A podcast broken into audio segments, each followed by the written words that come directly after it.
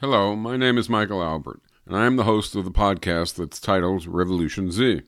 This is our 173rd episode, and it is titled Yanis Michael Post Capitalist Exploration Entries 5 to 7, a follow up to episode 168, which was the same idea, but it was entries 1 to 4.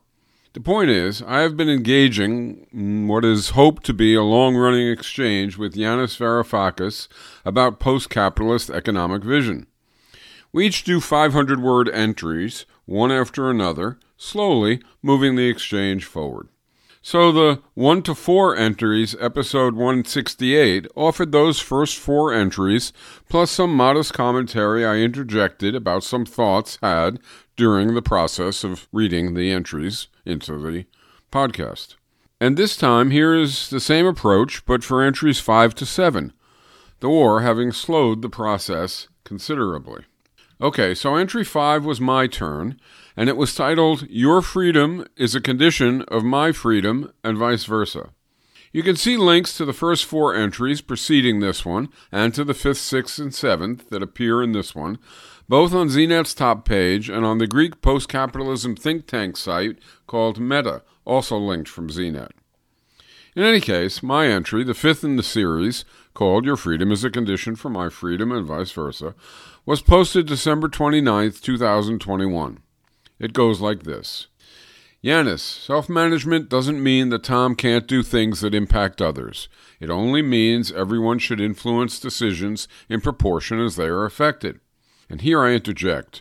Talking about Tom, I was replying directly to Yanis's formulations about a hypothetical actor Tom, and below there will also be reference to Harriet, another hypothetical actor in Yanis's earlier entry.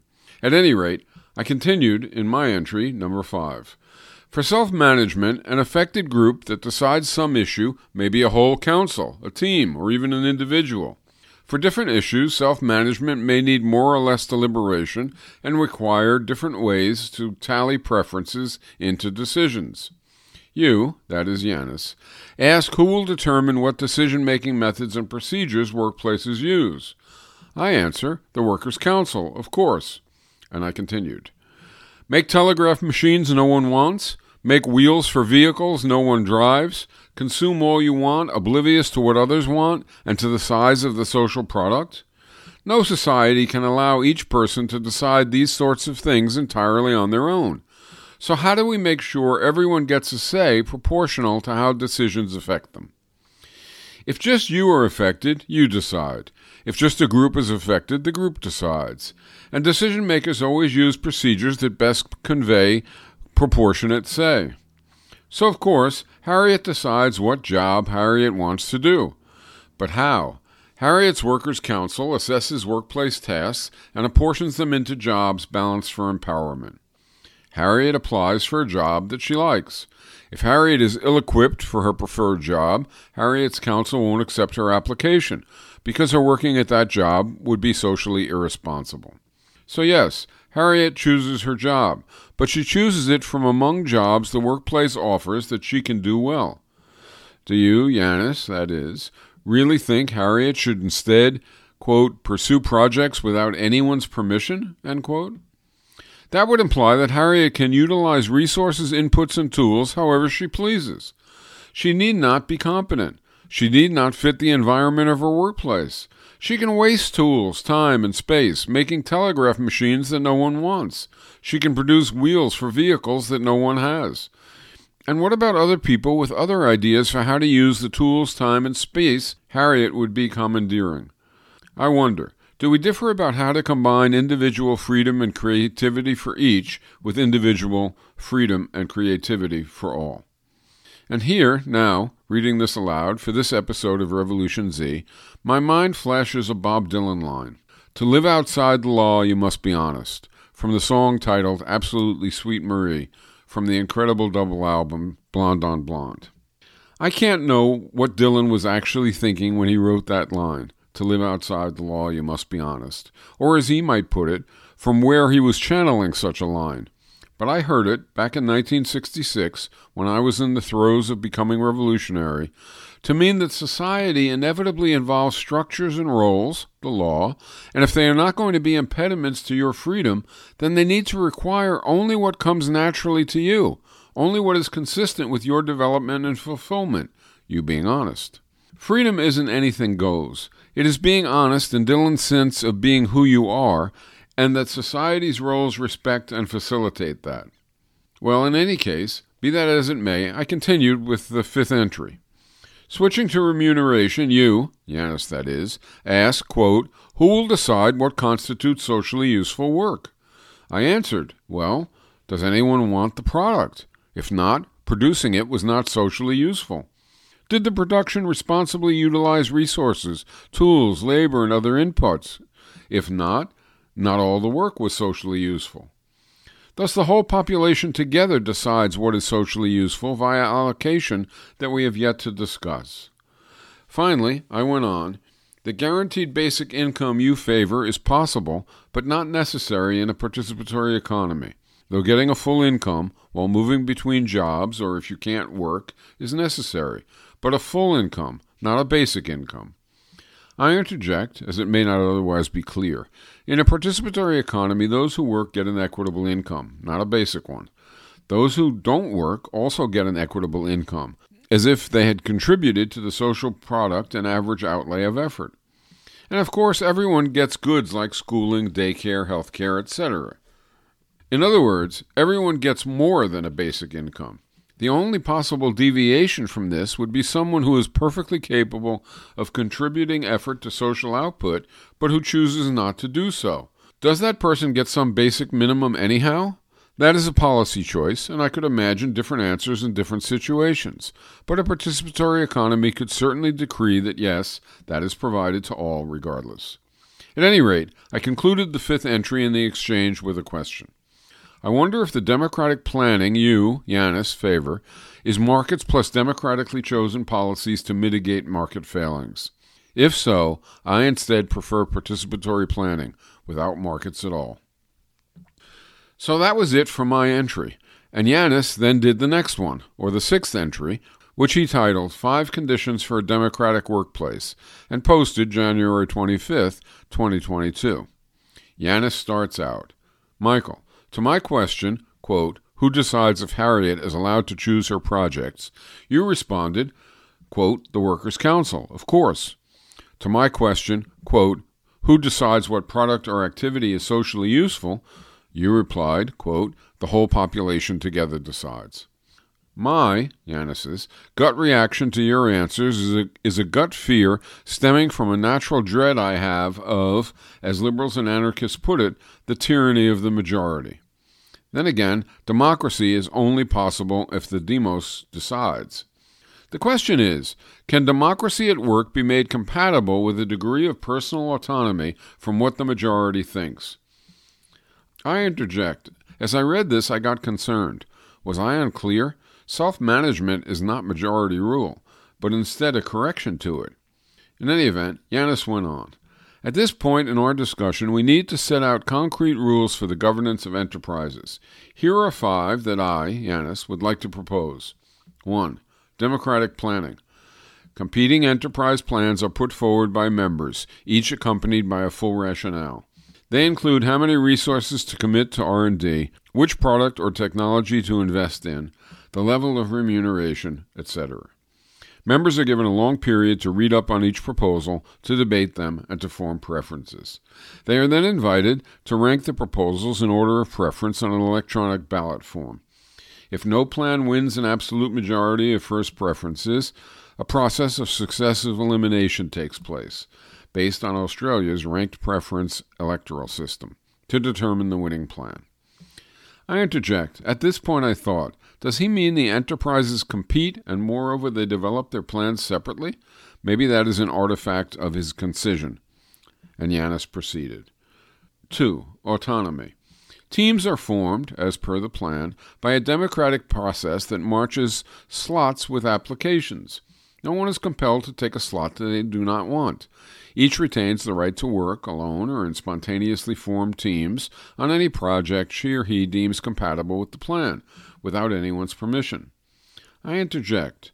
There is a plan, but it seems to be developed without interaction beyond the enterprise. And then, though there is a plan, it seems anyone or any team can do whatever he, she, or they feel is compatible with the plan. Again, without input from others. As I read this, I thought, I am likely getting a misinterpretation again, due to concision. 500 words is a serious taskmaster of communications. Yanis went on. 3. Remuneration. A basic salary is paid to all, whose level is decided democratically as part of the initial planning above. Additionally, the collective can set aside a sum for two types of bonuses. A. Job specific, that is, the collective decides that an X percent bonus is right, reflecting the job's unpleasantness or high skills necessary. B. Person specific, that is, a reward for extraordinary services to the enterprise's overall performance, atmosphere, etc. For example, each member is given 100 brownie points to distribute amongst her colleagues across the workplace. Then the total personal bonus kitty is divided in proportion to how many points a member has received from everyone else. 4 the right to quit, and the right to a basic income. To be genuinely free and an authentic participant, a worker must have the right to walk away from a company if she feels the majority is stifling her. To render this right real, as opposed to theoretical, the worker must have an outside option. This is why an unconditional basic income, guaranteeing a life with dignity for all, is not an optional extra for the good society, but a fundamental obligation to its citizens. 5 the right to fire, and the right to a basic income. At the same time, for the majority to be free from toxic individuals, the collective must have the right to fire, by democratic vote, a member abusing her autonomy. A right that the collective can only exercise if it knows that everyone has the right to a basic income guaranteeing a life with dignity. And that was the end of Yanis's contribution, which was the sixth overall, and I had to reply, and was a bit troubled about how to do so. At any rate, here's what I came up with, titled Post Capitalism's Components, posted January 30th, 2022. I began. Yanis, I don't think we have fully addressed each other's views on self management or on people being free to do whatever they like. You say you dread the tyranny of the majority.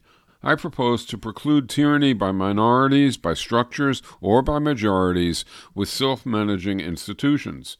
You ask, can democracy at work be made compatible with a degree of personal autonomy from what the majority thinks?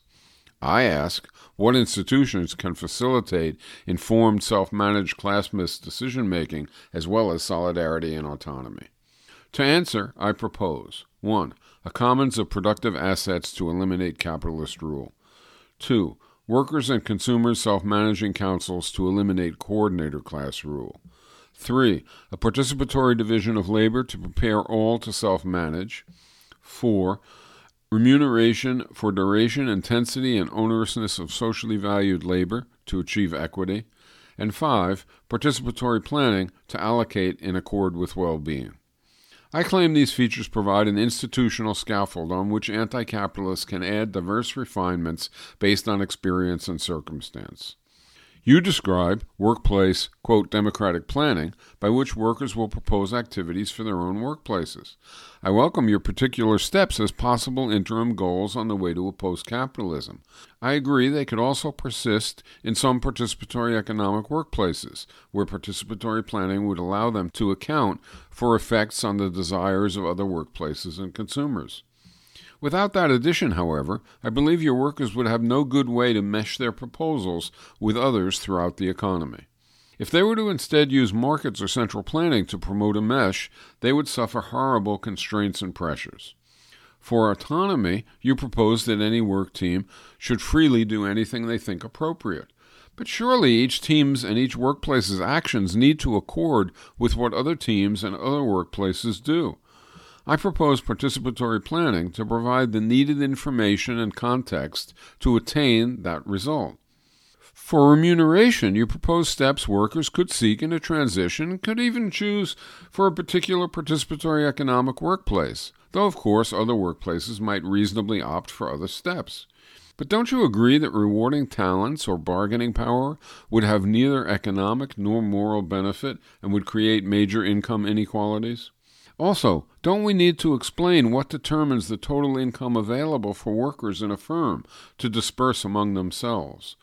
In a participatory economy, the total available would equitably reflect the duration, intensity, and onerousness of the totality of socially valued work done in that workplace. Do you agree with that, or do you favor some other basis for remuneration? Participatory economy, of course, agrees with you that people should be free to quit a workplace and still receive an average income while they arrange for new employment elsewhere. Likewise, of course, anyone who can't work should get average income, and everyone should get medical and other agreed on free goods. We agree, too, that workers' councils can fire employees for good cause, but shouldn't listening and correcting often preclude the need to quit or terminate? That was the end of my response to Yanis's response, to my response, to Yanis's response, and so on, through the seven entries. And at that point, war intervened, but hopefully soon the exchange will begin anew. It's a difficult process.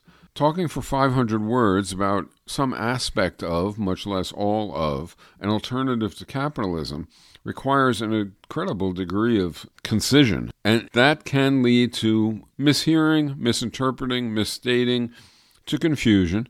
I don't think confusion is necessarily a bad thing. If we keep going, we'll clear up conclusions, and we'll see. In that case, this will be a, a kind of exemplary process in which different viewpoints are taking one another seriously and trying to arrive at a mutually agreed understanding.